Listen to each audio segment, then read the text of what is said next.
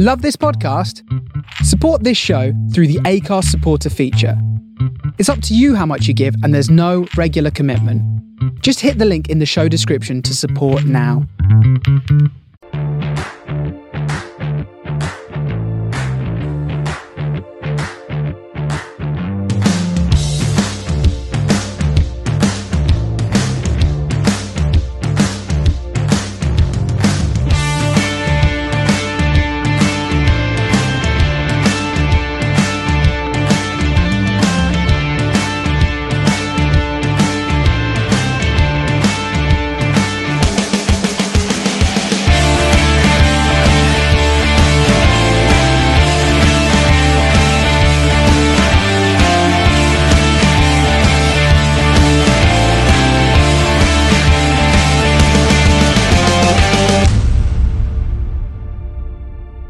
Welcome to this week's Man of the Post Extra Time. I'm your host, Chris. Uh, with me this week, I've got uh, Andy. Holly, holly, hoo! How are you?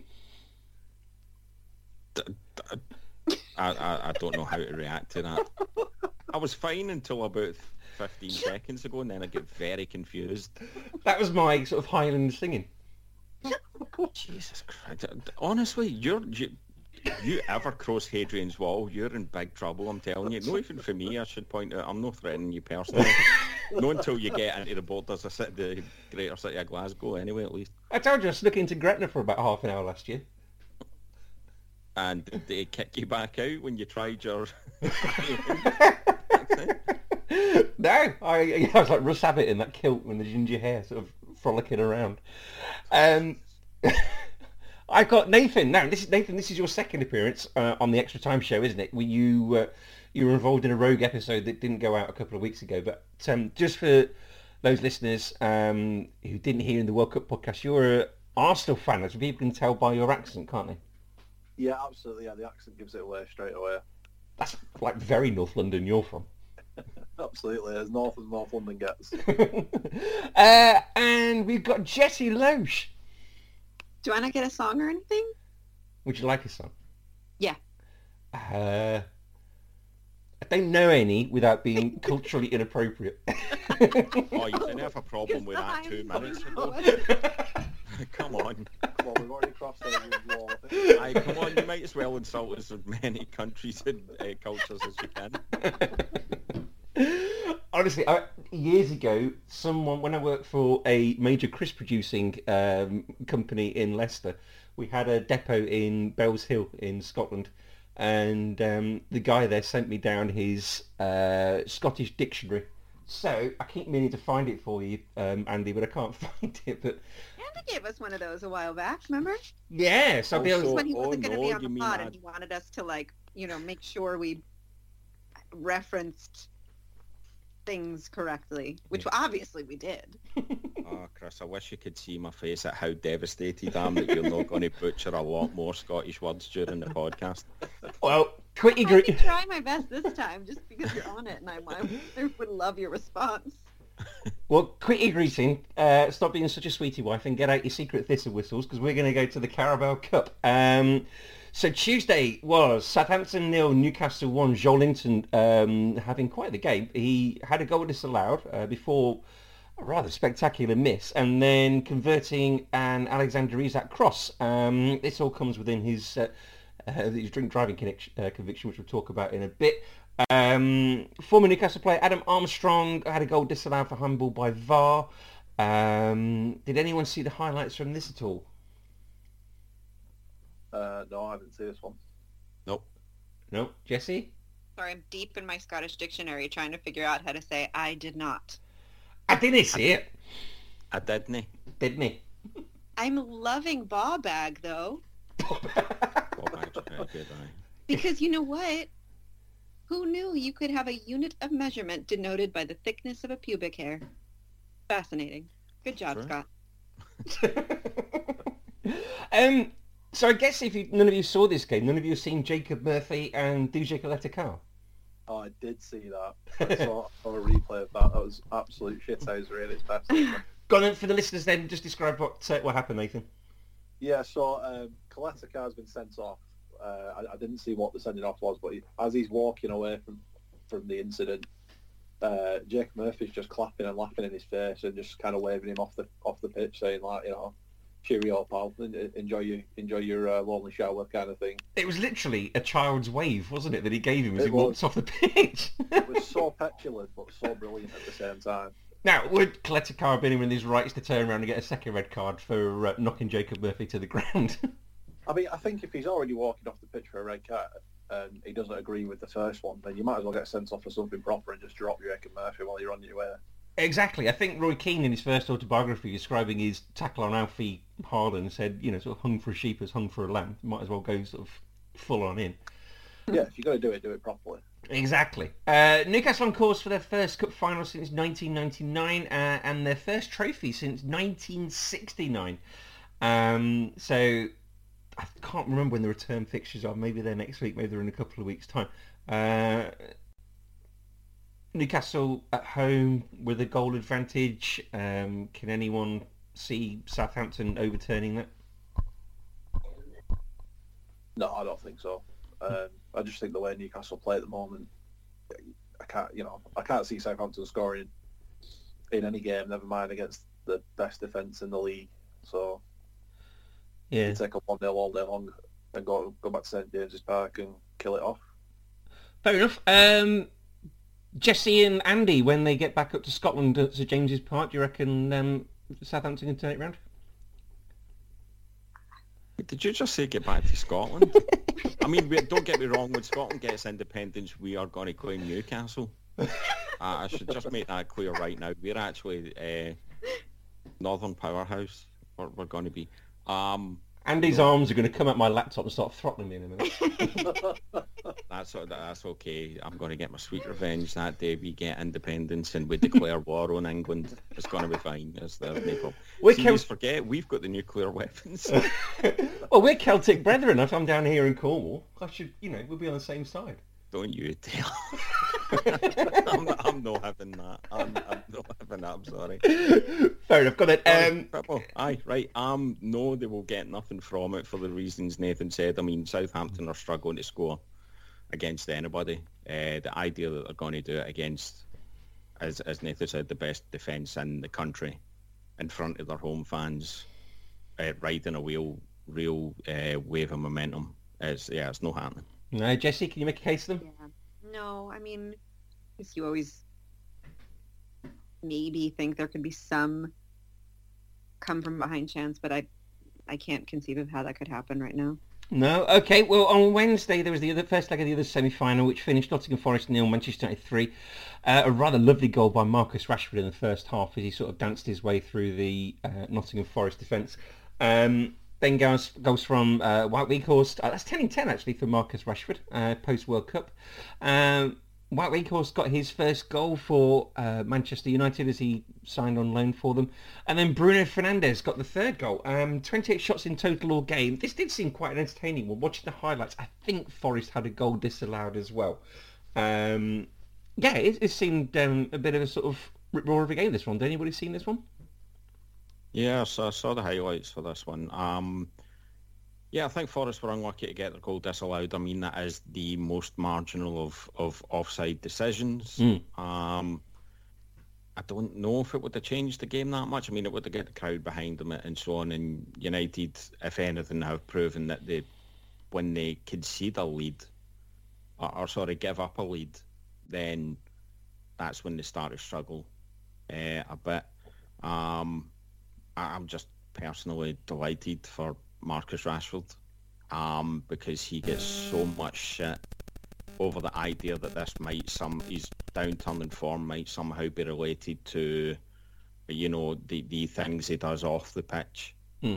Um, and so to see him turn that around has been, even speaking as an Arsenal fan, really really good to see. Um, yeah, just just personally delighted for him. But yeah, United were, were well in control in that game, and I'm I'm sure they'll comfortably see it out in the second leg.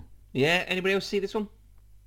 I mean, I totally disagree. Everybody knows you cannot have any off the pitch competing interests and still be a good football player. Like, stop helping young children, stop feeding people, then you'll score more goals. You know, just don't have a life. What's wrong with you?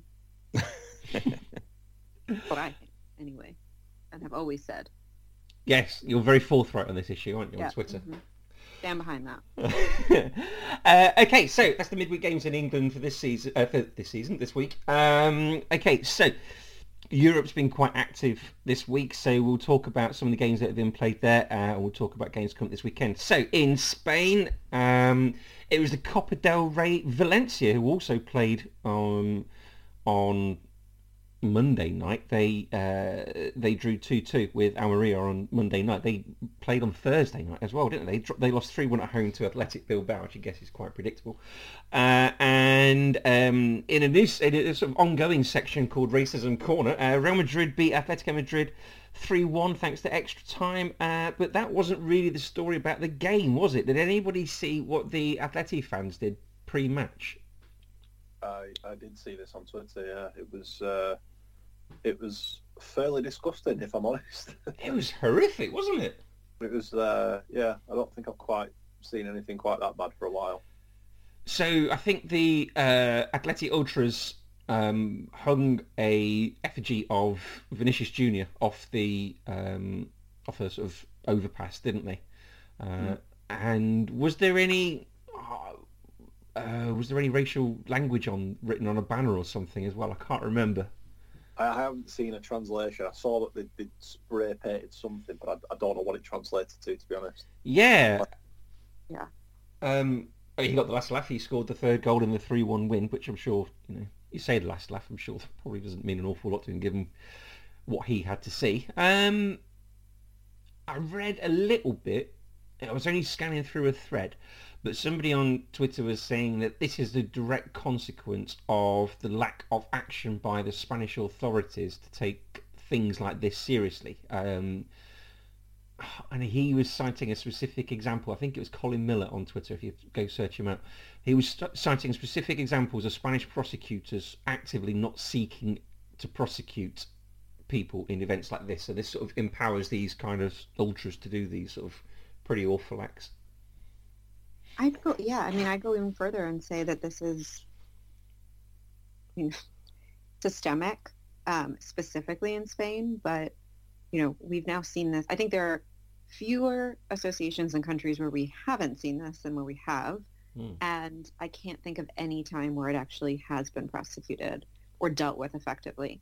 And in Spain, it's it's unsurprising that I can't even remember which incident um, specifically this was related to, but a couple months ago when um, an incident of racism happened, I think also in Madrid, and the, ex- you know, you expect some sort of backlash, and instead, football journalists reacted as if you know the player sort of victimized himself and doubled down on the fact that there's no racism in Spain. How can this be?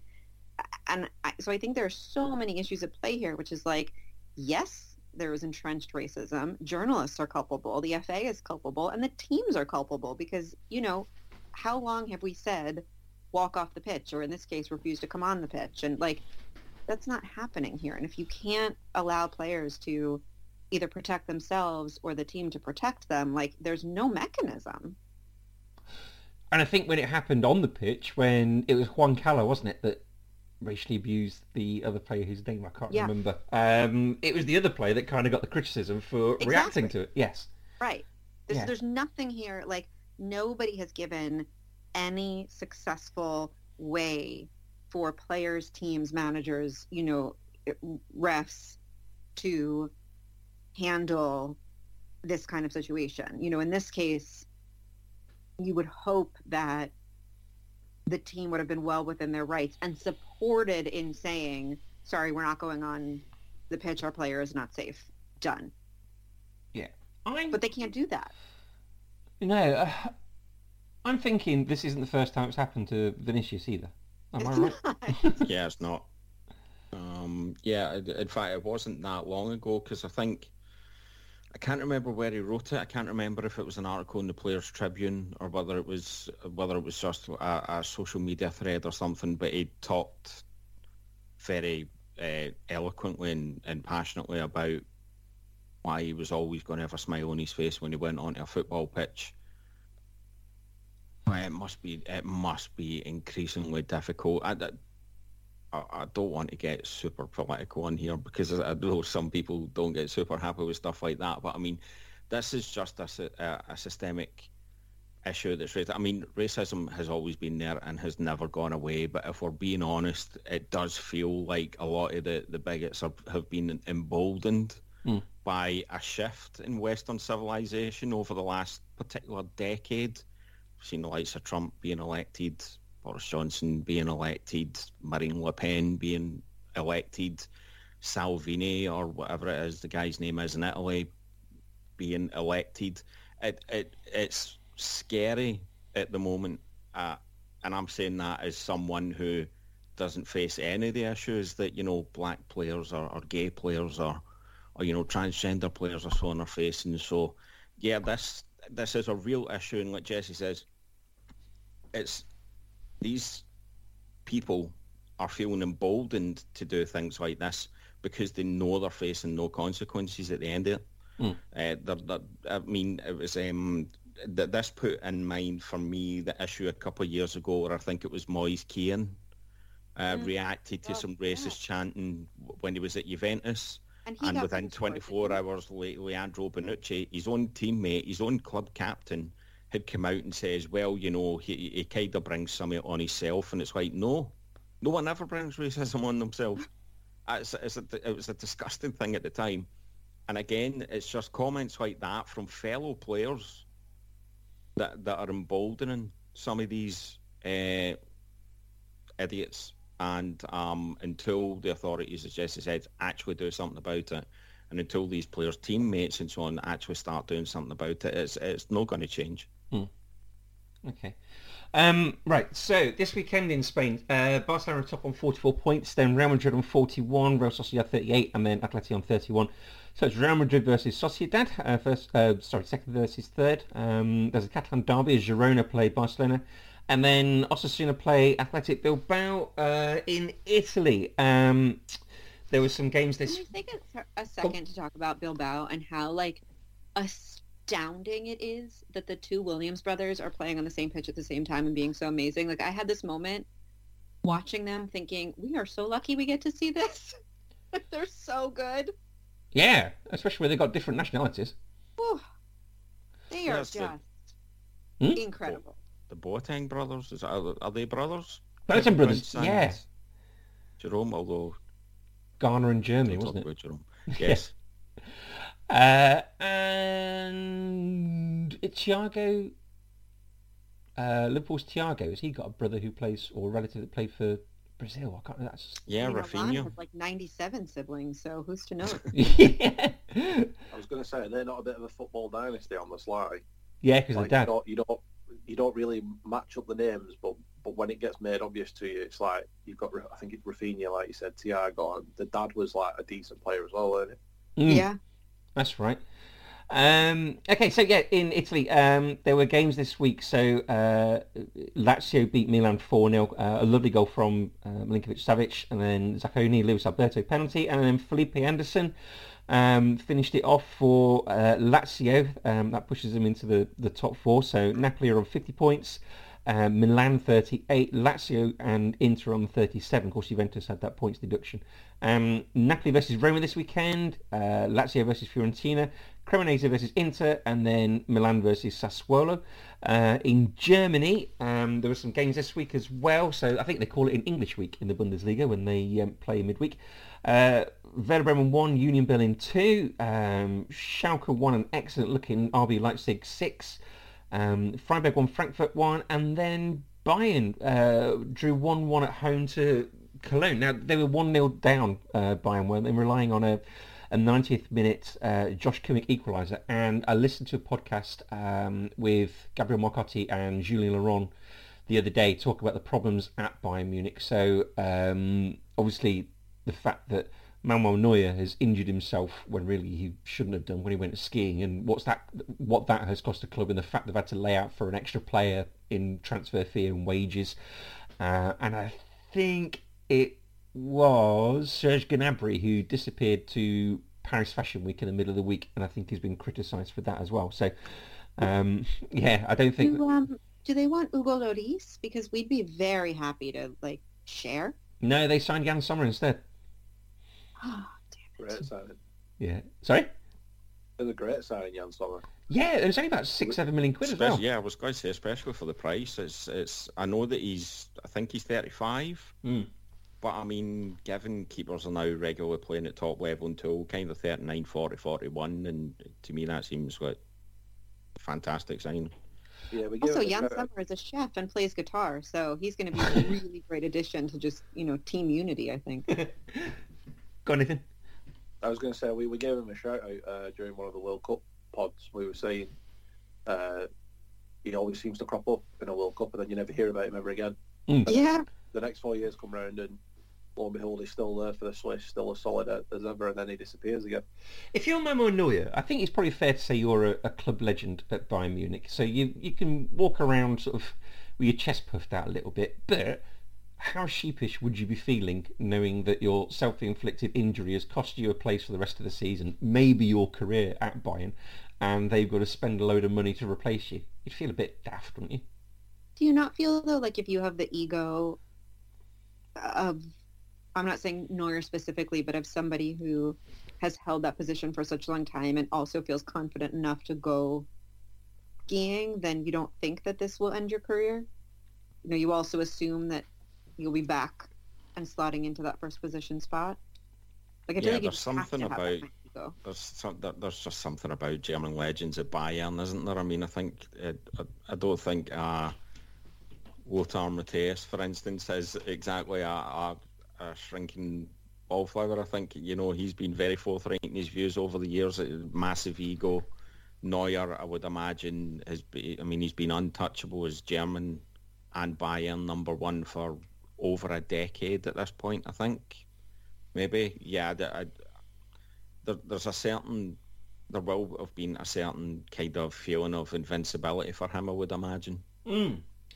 Um, yeah, definitely. So this weekend, Bayern top on 36 points, then Union 33, Leipzig 32 and Freiburg 31. So RB Leipzig play Stuttgart, uh, Bayern play Frankfurt, but probably game of the weekend, it's the Berlin derby, Union versus Hertha. There's an uh, article in The Guardian about that, which is uh, worth looking forward to. Um, in France, um, PSG top on 47 points, and then it's Lens on 42, Marseille, sorry, 44, Marseille on 42.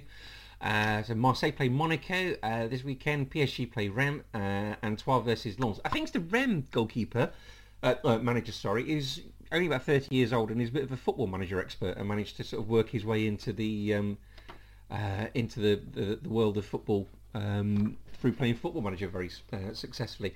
Um, okay, what else have we got? The Portuguese League Cup is uh, Sporting versus Porto. Uh, in Kenya, it's the Nairobi derby as AFC Leopards play Gor Mahia. But this weekend, guys, it's El Distanzo. Does anyone know about El Distanzo? It is a word you've just made up. It is not a word I just made up. It's a word to describe a football derby. No. Excuse me. What language is that in? El Distanzo. Christopher. You find it Spanish, I think you'll find. It's, It is. Which it's, culture? Which culture are you offending now, Absolutely Chris?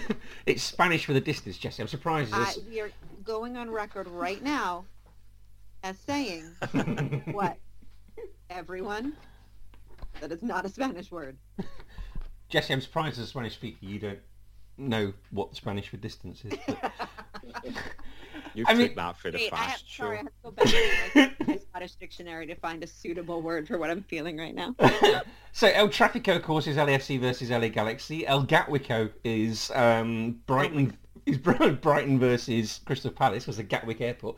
Anyone want to hazard a guess? This shows which you people have actually been listening to this podcast as to what. Um, Jesse, you've actually probably been on this podcast before as we've talked about this. Well, fixture. clearly, whenever you say words like that, I black out and stop listening. El Distanzo. Does anyone know where this might be?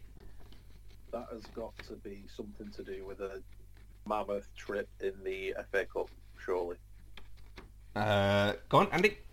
I'm gonna say, given your past history for obscure football competitions, I'm gonna assume it's something to do with Oceania. Okay, Jesse. I think that that is a Bossack. of, of a word. Did Uh, I do that correctly? I, I, yeah, that that ki- that I kind of. you know um, what it does? It makes me want to boke. yes. Right. Okay. Yeah. Now, we're, now, we're, now we're definitely on track. Also, can I just say thank you for not putting on the accent when saying this. No, I don't think I'd be. No, no, no, no. Uh, well, Andy is not actually a million miles away. El Distanso is in the A-League, the Australian A-League. It is uh, the two teams that are furthest apart. So it's Perth Glory versus Wellington Phoenix. Well, of course, I'm not a million miles away. Um, That's called the L distance, so apparently. so I'm guessing it was a few hundred. yeah, so uh, that is El Distanso. So uh, we'll see how that goes. Um, Hey, can you do it I'm in an. Australian accent? Just because I feel like we should offend everyone equally. uh, this weekend, I think your finest El Distanso as Wellington Phoenix take on Perth Glory. Um, winners get transported for stealing the bread. Um, sorry, to any Australian listeners. Damn it, that was really good. Uh, right, um, transfers. Joe Gelhardt has gone from Leeds to Sunderland on loan. Right, I'm mentioning this because I asked uh, Ross Bell underscore underscore in the Man of the Post WhatsApp group about this, being a Leeds fan. Uh, he replied saying, yeah, our twat of a manager has no idea how to use him. so uh, Ross very firmly in the um, uh, in the Marsch out category. Um, Isaac Lihadji has gone from Lille to Sunderland. This is quite interesting because um, some Newcastle fans, uh, when they saw a private plane taking off from Lille towards the northeast, they thought that Sven Botman, former Lille player, had been having a word in Isaac's shell, and um, he was going to on his way to join Newcastle. Uh, but obviously he didn't. He stopped that little bit further short and um, and joined Sunderland instead. Uh, Jesse, Spurs have been stealing players. Arnaut Danjuma, uh, Villarreal to Spurs on loan. Where was he due to go? Or where where was he almost at? Is he almost? Yeah. I love this story. you know. I, I think it's brilliant. Andy, go on then. What happened? So, I mean, it was supposed to be going to Everton.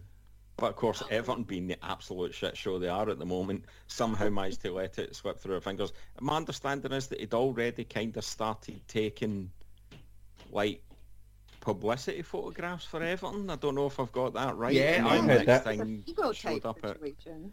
it feels very uh, Peter Odemwingie.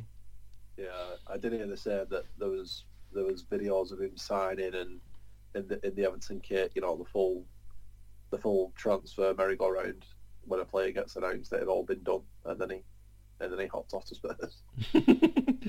um, so Arsenal uh, signed a player this week, Jacob uh, Kiwi.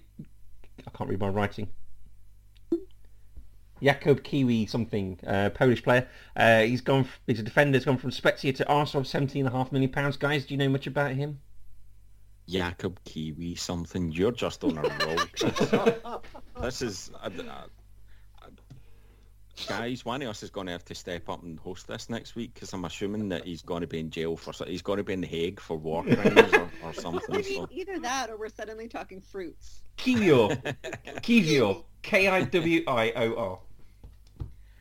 I don't know a huge amount about him. I was going to say they've, they've put out quite an outlay on him, but I mean, what is quite an outlay nowadays? Uh, that seems like probably quite a small amount of money for somebody that they've brought in. I would assume he's being brought in more as a, a kind of future signing rather than for this season. But yeah, Ar- Ar- Arteta and, and the director of football have, have clearly done a pretty good job over the last couple of years with some of these younger signings. So I expect this will be another one that will will go pretty well. I'm a bit confused, guys, over this because weren't you all in for Mudryk the other week, who obviously ended up going to Chelsea? So you've gone from sort of attacking midfielder forward through to buying a defender. Um, So I, I think there is concerns about injuries at the moment. Back line, we've been missing uh, Kieran Tierney for a bit, although obviously he's kind of now pushing back towards uh, a starting place. Ben White's been kind of borderline at points in terms of injury. So I, it's definitely an area they need cover. And obviously they're talking about getting in a midfielder now as well because of the the potential long-term injury to Mohamed Elneny. Um, yeah, so I mean, it, it makes sense. Um, even if, as I said, it's not for this season. If it ends up being for next season, fair enough. But yeah, it's just good to see Arsenal kind of being proactive in the transfer market for a while and not kind of wait until last minute and going, oh, I we should probably buy somebody. Can And oh, we ask like Go. a legitimate question? I promise I'm asking this legitimately. Is like, were you not looking for Mudryk and slash any forward because you do have an alleged player who is allegedly like still out on bail, and you allegedly need to like worry about that? Was that enough I to mean, use of allegedly? But like that I- is that that yeah, is feels- concern, yeah. I, I mean, it, it should be a concern. Whether it is or not, I don't know, because I think if it was a concern, they wouldn't be starting every game. So obviously, I think that's less of a concern. figures within. that Yeah, it's, it's less of a concern for uh, officials within the Emirates, I think, than it is for us as normal people wondering why this kind of thing keeps happening. Um, But Yeah, that's so separate th- th- things, right? One is like normal people thinking that ethically this is a like fucking nightmare, and the second one is you might lose a player at any minute. Yeah, yeah, I mean, football-wise, yeah, I, it makes it. And again, if you if you do then tie that in with the Elneny injury, then it makes sense that they were looking at midfielders. Mudryk obviously much more a a forward player. They've they've obviously kind of moved away from him when Chelsea blew all that money on him and, and went for Trossard instead. But yeah, I mean, it should be a concern. Whether it is a concern or not, I, I, I, I don't know.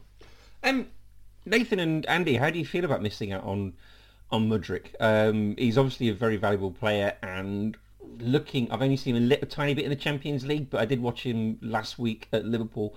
He looks a very exciting player, but of course he's a very raw and inexperienced player, and that's a lot of money for an experienced player. Do you both feel like you maybe potentially dodged a bullet there, or are you gnashing your teeth at missing out on a player like that? Well, I I mean, as I said last week, I actually think missing out on Mudryk for 88 million and getting Trossard for 27 is is probably going to end up working out in Arsenal's favour. Mm. Mudryk is a very young, exciting, talented player. I don't doubt it, but there's always that inherent risk of bringing in players from outside what you might call the kind of typical European powerhouse, kind of Germany, France, Netherlands, and so on, into England and, and hoping that they'll hit the ground running, especially for that kind of outlay. You kind of need them to hit the ground running.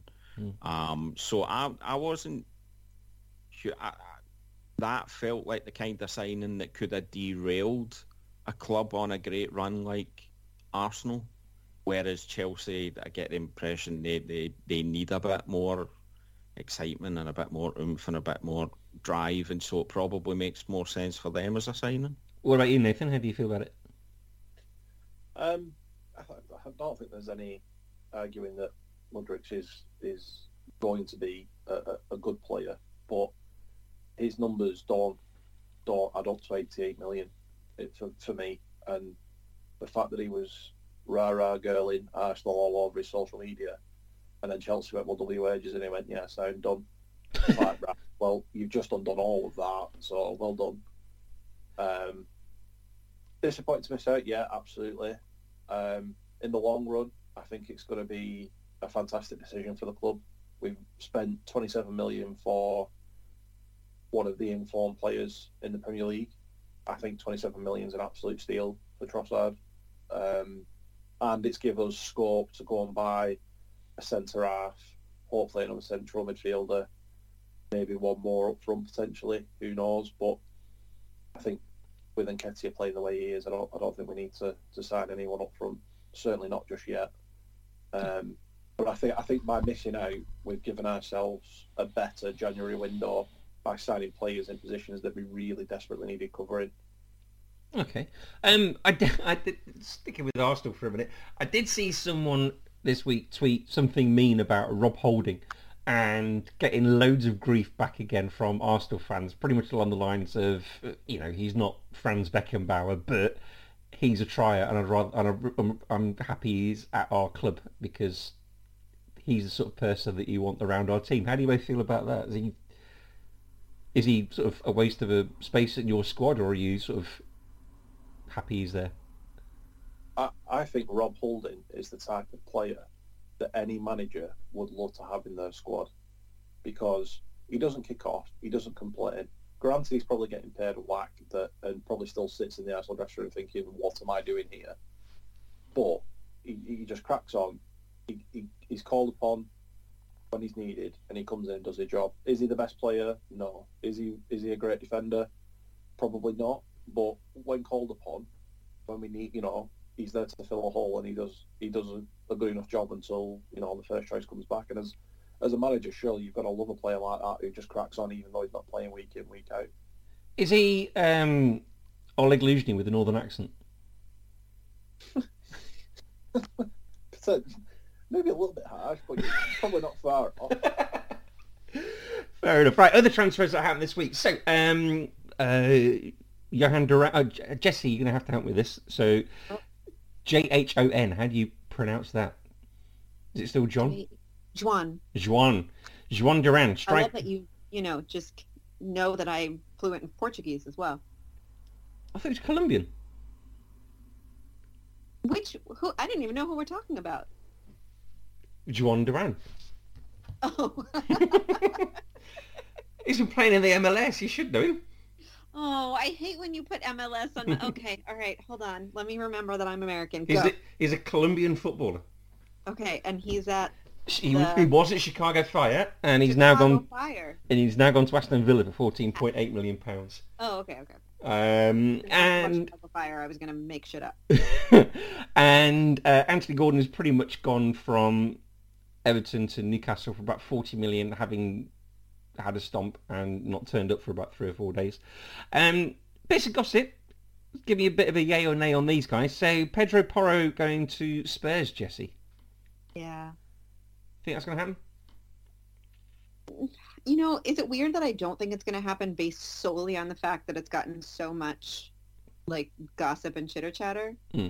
Just because of that, I feel like he'll go to Chelsea. um, Amadou Onana uh, going from Everton to either Chelsea or uh, Arsenal, uh, Andy and Nathan. Um, do you think that's likely to happen, and would you be happy? Um, I, my my boss at work is an Everton fan, and I I asked about him because I'll be honest with you, I've not really I've not really seen much of him. Um, and he rated him quite highly. He said he's a bit raw, but um, he, he will become a good player. Mm. Uh, so sounds perfect for what we need now. Someone who who can sort of slot in to give Xhaka and Thomas Partey a bit of a break. Um, but yeah, I'll be honest, I, I don't really know that much about him. No. Okay. Uh, Victor Osimhen uh, to Manchester United for 105 million pounds.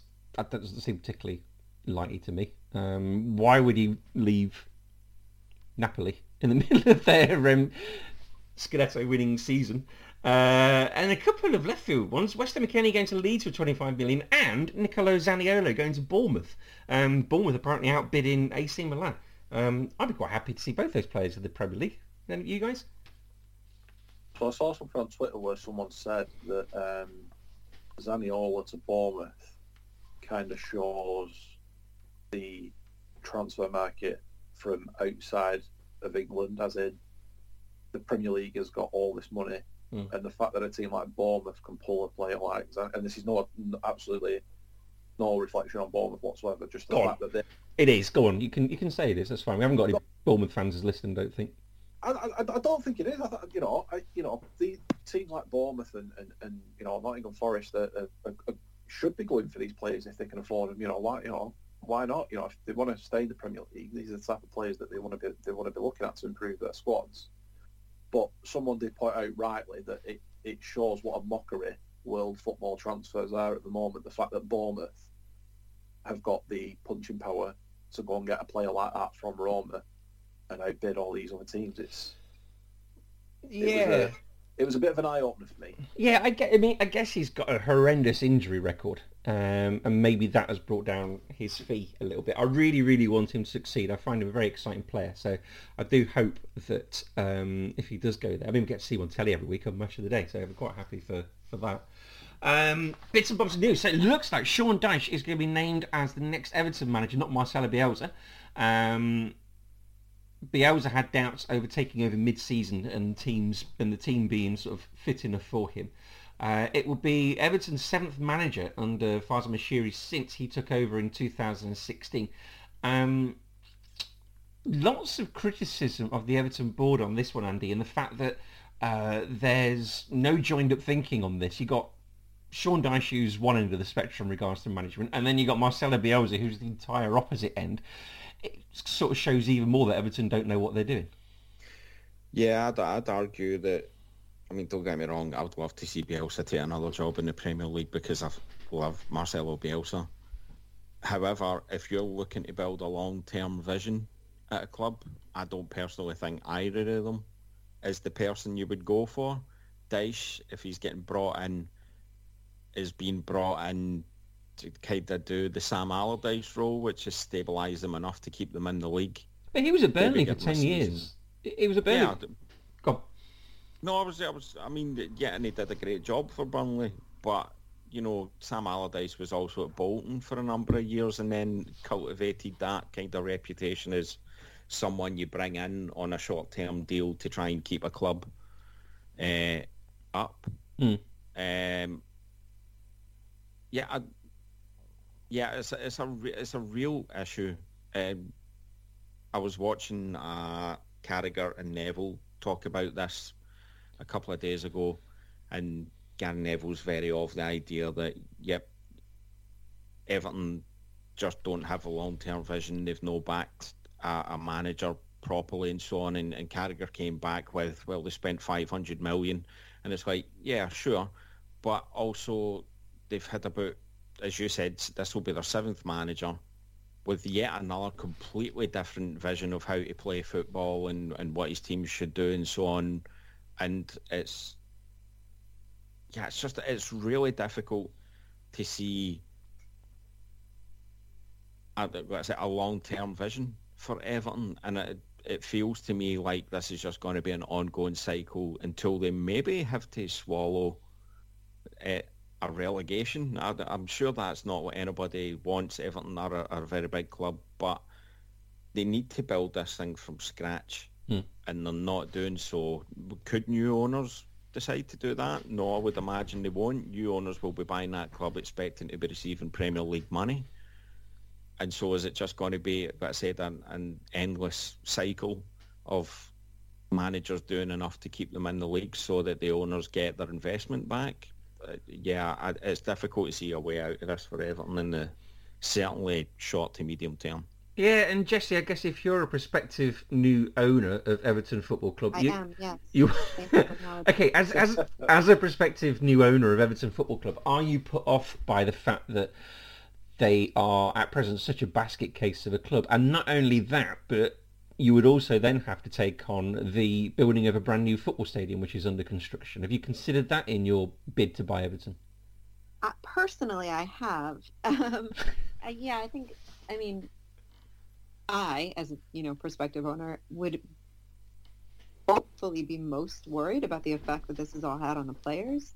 Because as Andy said, you know, seven managers, you're also dealing with seven managerial styles and demands, mm. and that is a lot to ask players to have to sort of go like you know input and go through um and sometimes i feel like it's you know if your manager has done nothing egregiously wrong it's almost worth letting them wait it out and and see if your players can just adjust to give them that time, hmm. um, especially in a year when there there there's just so much going on. I mean, we've talked about it. Like there's so much. The schedule is nonstop, and so I, I wonder what this is all done. You know, what the emotional impact on that is doing on them. It's like physically um, accomplishing on them because that cannot be easy.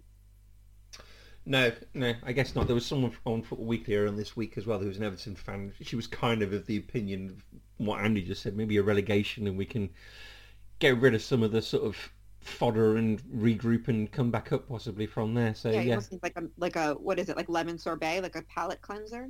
Yeah, like take a break, I think it, I I think it would the- also just be good to do away with this notion that I think Everton as a club and even just the media when they talk about Everton and so on, it's another one of these kind of Newcastle cases where it's hmm. like they could do with getting rid of the notion that they're too big a club to go down. Yeah. Sometimes that feels like what you actually need is an acceptance that anybody can get relegated in this league and it's how you prepare for the future after something like that has happened. We've seen clubs where it's been they've went and spent a lot of money because they just assume they'll come straight back up and in actual fact they've ended up like relegated again the following season. It's um yeah, it feels like Everton need a completely clean slate across the board. That's Yeah. such a good point. And also that shows that you can't just throw money at a club and expect that to be the difference maker. That you have to, you know, put a manager that ma- you know there's there are systems that you have to put in place rather than just bajillions. Well, Brighton and Brentford are a good example of that, I guess, aren't they? I think, I'm, I'm, and I'm not just saying this as an Arsenal fan. I think, look at the Arsenal model. Look at what they did. They've gone right. We need to get an identity because we don't have one at the moment. We're, a bit lost. Pre uh, post Wenger, we're a bit lost. Right. This is how we want to play. Right. Edu, are you on board with that? Yes. Right. Congratulations. Welcome to the boardroom. Right. Who's the best manager out there? Pep Guardiola. Does he suit our system? Yeah. Who's his number two? Arteta club links, gets that positivity back with the fans. Right, we've now got two people who are going to work together on exactly the same plan. Mikel Arteta is going to put it onto the training pitch, and he's going to put the identity into the players. Edu's going to go and sign the players that Arteta needs to make this work. Spent a lot of money on players that everyone looked at and went, I don't really see what we're trying to do here. When actually we were building a really solid foundation. And then the last transfer window was Jesus and Zinchenko, winners, absolute winners, who the manager already knew comfortably from his time at Man City. I think with Everton, like Andy said, it needs to be a complete system reset. And whether it's new owners or whether it's Moshiri, you know, go. So say like I'm a, I'm a potential buyer. I'm going to go into that club. I'm going to buy it. The first positive that I'm seeing is I've got a new stadium on the way. Right, brilliant. That now how do I fill that? Right, well I need I need to play this type of football. Right, okay. I'm going to go and scour a director of football who knows that type of football. Next, I'm going to find a manager who's going to be willing to work in this with the same vision. So then, from top to bottom, you've got the vision. But I also need to ask two questions to the manager: A, will you play this style of football? Can you prove to me that you can do it? And B, you have not got the players to play this style of football yet.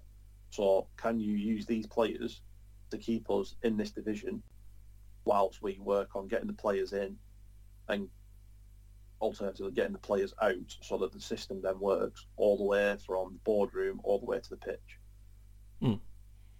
Okay. Um, right. What else have we got? So in bits and bobs of news. So apparently Arsenal have had a 60 million bid for Moises Caicedo rejected. Um, so maybe they've got to go back with a few more quid there. Uh, Sean Maloney is set to be the next Wigan manager. Now, Kolo Toure was sacked after just nine games and zero wins. Uh, a record that Frank de Boer can only be envious of. Um, Wigan have got nine points in the last 18 games and four points up from safety. Um, Sean Maloney in Scotland, Andy, apparently only lasted four months in his last job, so he's um, could be out the fire in the frying into the frying pan for Wigan. I, th- I thought it was I thought it was maybe a little unfairly let go at Hibs. Um, it- I think if you look at Hibs since then, they haven't exactly improved drastically over Maloney. It's another case where maybe Maloney just needed a bit more time to get his philosophy across and so on. So yeah, there's potential there.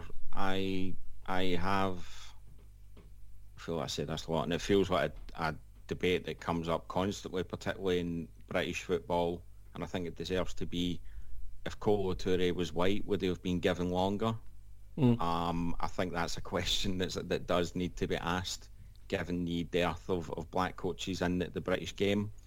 Um, so yeah, there, there's questions to be asked there, I think. But yeah, I mean, in terms of Maloney, he, he likes his teams to play good football, which of course is is will get the fans on his side at the start at least. But Wigan to me still seem like a club in a bit of a mess, and yeah, I'm I'm not sure how much Maloney will move the needle for them.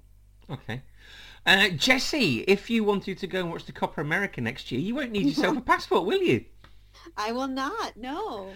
Uh, Unless by then they close our state borders. I'm not sure. so the Copa America um, next year, 2024, is going to take place in the United States. So there are going to be 16 teams, the 10 regular South American teams, plus six from CONCACAF who qualify via the 23-24 CONCACAF Nations League. So therefore, the United States as hosts are not guaranteed a place. Um, Jesse, in South America, how has this news gone down that their sort of biggest tournament won't be taking place within its continent? I'm already. God, I'm. I suck today. There are 16 men's teams, 12 or 14 women's teams. So nicely, they're doing that.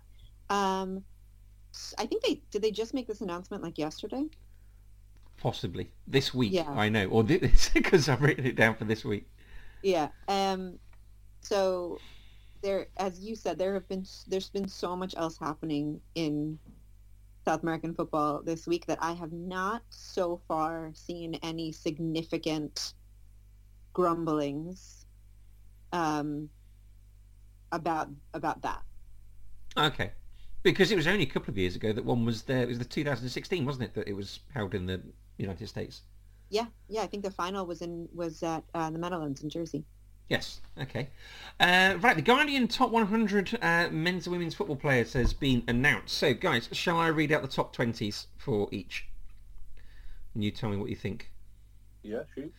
Okay, so 20 down to 1. So 20, Emilio Martinez, 19, Pedri, 10, uh, sorry, 18, Federico Valverde, 17, Anton Griezmann, 16, Achraf Hakimi, 15, Casemiro, 14, Jude Bellingham, 13, Harry Kane, 12, Neymar, 11, Sadio Mane into the top 10 now. Um, Mohamed Salah at 10, Thibaut Courtois at 9, 8 Vinny Jr., 7 Robert Lewandowski, 6 Kevin De Bruyne, 5 Luka Modric, 4 Erling Haaland, 3 Karim Benzema, 2 Kylian Mbappe, uh, and number 1 Jordan Henderson. Oh no, sorry, uh, Lionel Messi. Um, guys, uh, you we all sort of said pre-record that this is a very heavily World Cup influenced list. Um, we also noted the sort of Italian players further down. Of course, Italy didn't qualify. Is there anybody there that you think, oh my God, what on earth are they doing there? Or why on earth are they in this position? They should be X higher or X lower? Or have they got it about right? I mean, I couldn't possibly suggest for a minute that I'm doing this as revenge for your Scottish accent earlier on, but I do feel, given his form this season, Mo Salah feels high at number 10 for Yeah. me. Um, although I would say that the, the issue with that is I look at those kind of directly around them and below them and I don't know who would replace them. Um, have issues with Karim Benzema being anywhere on such a list given his own misdemeanours, Yep. uh, despite the fact that he's been excellent on the football pitch.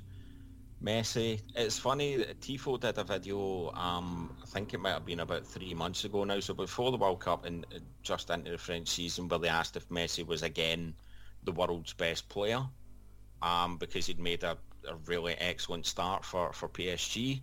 Looks like they've been justified in doing so. I wouldn't argue with him being number one at the moment. Um,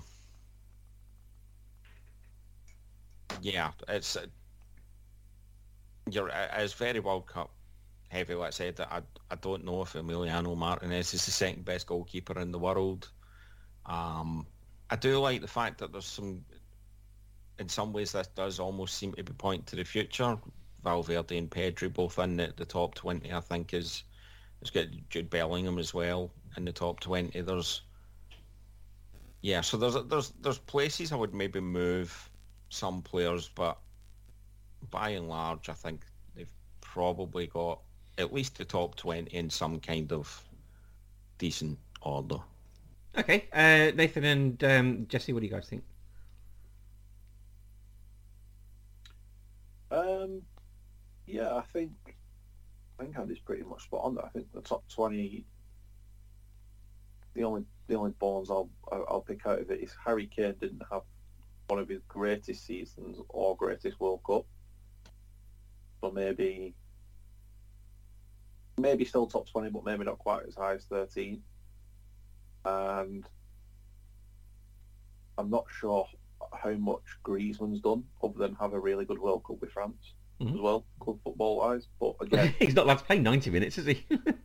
well, well that, that would be the number one drawback, wouldn't it? You know, um, that that'd be a starting point as to why he probably shouldn't be top 20. But but did have a very well a very good World Cup, to be fair. Uh, So and again, we did say it's very it's very World Cup orientated. Um, also think Haaland might be a bit unfortunate not to crack the top three. mm. Again, I think that might be on the back of World Cup performances on top of club form as well. Maybe he's, he's a bit unfortunate to miss out the top three. I guess there's not a lot more he could do, is there?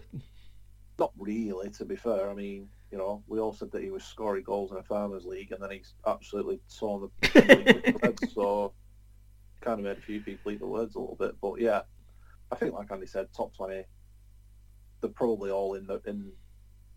Probably all deserve to be there, maybe not necessarily in that order. Okay, uh, should we do the ladies as well? Yeah. Yes, Chris. Uh, number 20, Alex Morgan. Number 19, Alex Morgan. Number 18, Alex.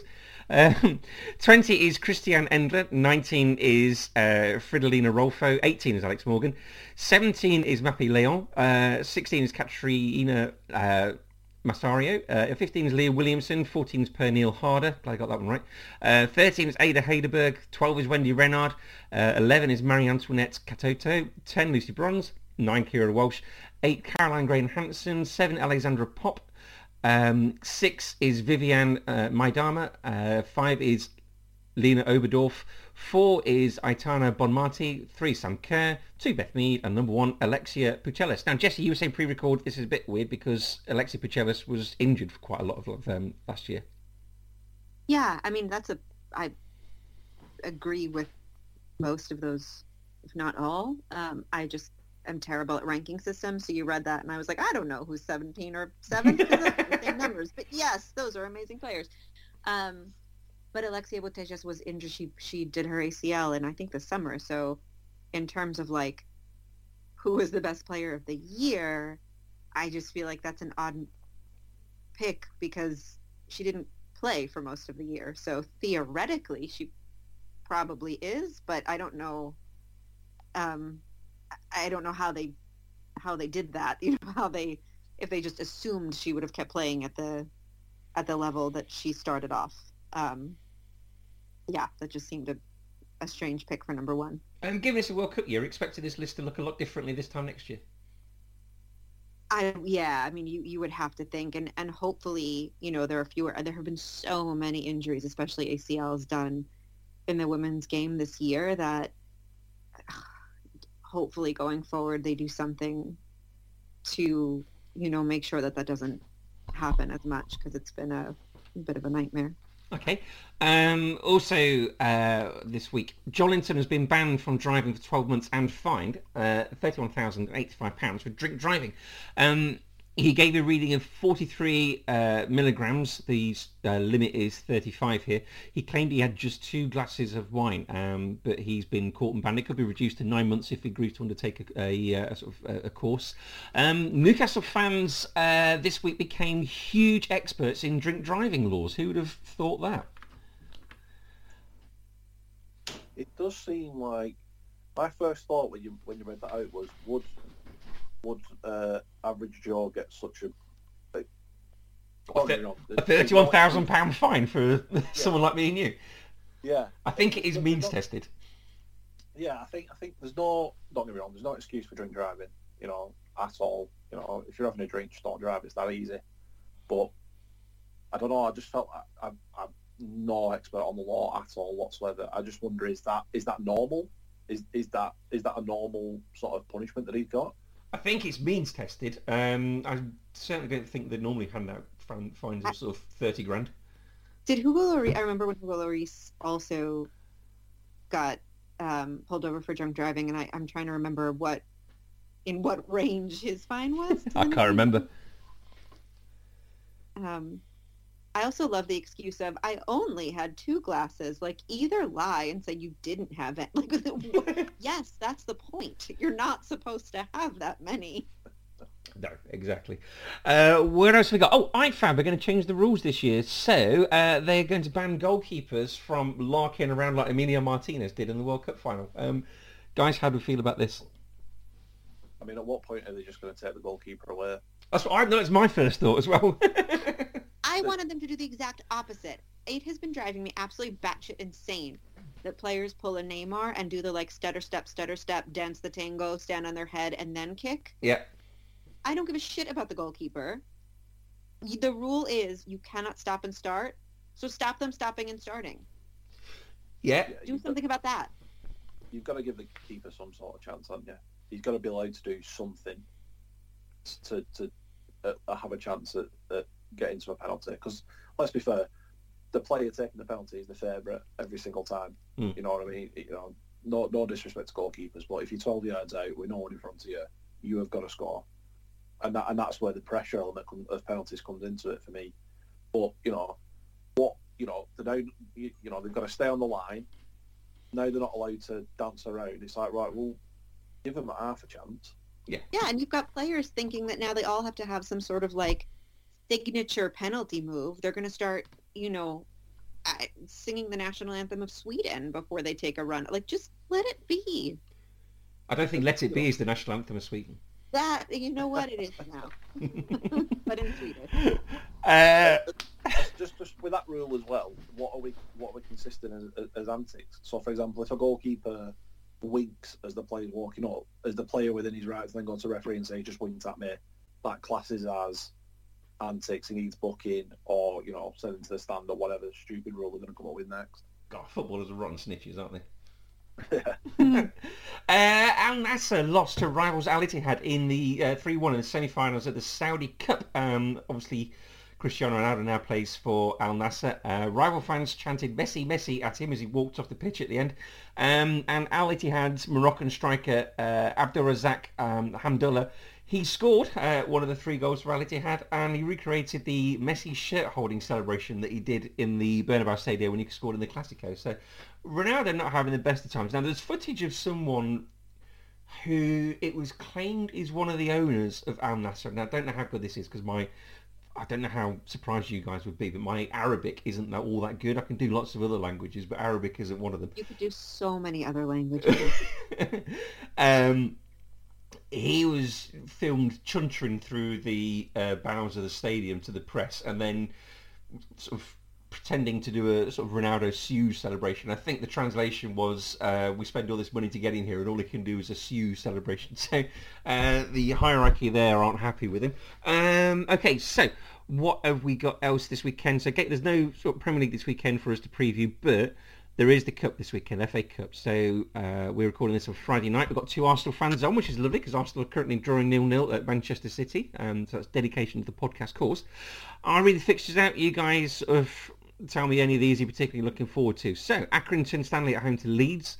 Walsall versus Leicester, um, Blackburn Birmingham, Bristol City West Brom, Fulham Sunderland, Ipswich Burnley, Luton Grimsby, Sheffield Wednesday Fleetwood, Southampton Blackpool, Preston Tottenham Jesse, uh, Manchester United versus Reading, um, Brighton versus Stoke. I really don't want to see that one for a third time this season. Um, oh, sorry, Brighton versus, Brighton versus Liverpool. Sorry, uh, Stoke versus Stevenage, Wrexham versus Sheffield United, and finally on Monday night is uh, Derby versus West Ham. Now I'm looking at the first couple I read out there, which is Accrington Leeds and Walsall Leicester. I think there could be a couple of upsets there. Uh, Andy, what do you reckon? Uh, I think Leeds will be okay. Leicester are in, in real dire straits at the moment. It just feels like every time they look like they might turn the corner, something else happens. Um, the the potential shock I'm looking at is Stevenage gone to Stoke, given what they did to Villa Hmm. uh, in the previous round. Um, they went there full of confidence, didn't treat Villa like a Premier League team. Stoke aren't exactly in the best of form, I don't think, at the moment. Judging by the Stoke City fans I follow on Twitter. um, so yeah, that to me feels like the, the real kind of potential banana skin draw in in this round. But yeah, like I said, Walsall uh, hosting Leicester has the potential Leeds, I imagine, given how uh, confidently they dispatched Cardiff in that game, I think they'll probably be okay against Accrington.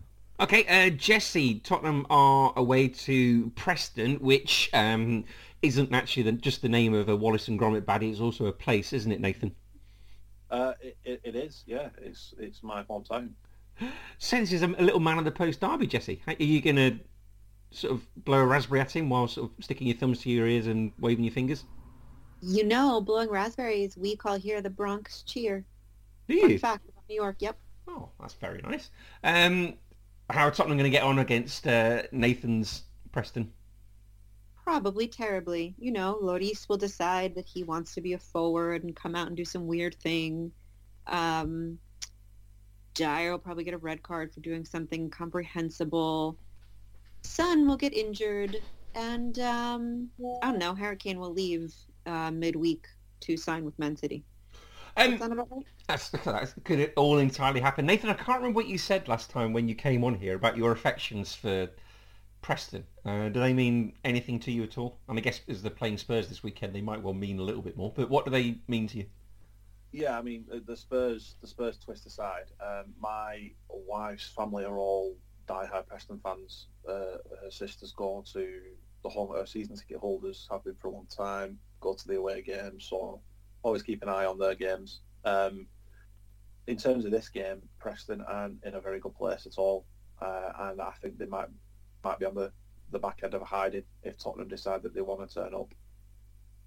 I love that. that Decide they want to. Yeah, we haven't done that lately. that, that, that's exactly that was exactly my reasoning for the comment. If, if Tottenham wants to turn up, then they'll they'll walk it, no problem. Fair enough. Okay, uh, well that brings us to the end of our little FA Cup preview. Any um, other business from anybody? I'd say keep an eye on Wrexham versus Sheffield United. Yes, I think you might well be right on that one. Um, Wrexham, Wrexham flying, Sheffield United are doing well. I think it could be a really good game to watch. yeah, I think you're right. Uh, Jesse and Andy, any other business? I did. I saw the stupidest transfer rumor ever uh, a couple of days ago, with the suggestion that um, Alfredo Morelos' agent, who I understand kind of is the agent for a few players at this club, had apparently been offering Morelos to Inter Milan, Really? which I thought was which I thought was hilarious. It just, you know, it'd be like um, me turning around and saying, "Well, you know, I've offered my services to Arsenal. I'm sure I could do a job for them." um, offering your services to somebody and them having absolutely any interest in doing so is two very different things. So, uh, aye, that that tickled me somewhat. Also, just on the Rangers transfer things, obviously you, you'll have seen we've signed um, Todd Cantwell from Norwich. Oh, really? Uh, yes, that seems potentially a really good sign. And Cantwell's got all the talent in the world. He's just really lost his way the last kind of 18 months in particular. So that is potentially a, a, a very good signing. Is that a loan or a permanent? No, it's a permanent. Uh, he was Ah, out of okay. contract. He's out of contract at the end of the season. And so Rangers have signed him for what at the moment is an undisclosed fee. Because it, was the time before last when Norwich got promoted. Um, people were talking about Ben Godfrey, who of course went to Everton, and they were talking about Todd Cantwell and Max Aarons. Um, and neither of them two have really sort of kicked on, have they?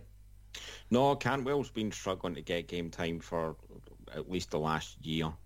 Um, hence probably why he's he's coming to Rangers and not the Premier League. But um, yeah, I'm I'm curious to see how he performs. We've got a couple of other irons in the fire in terms of transfers.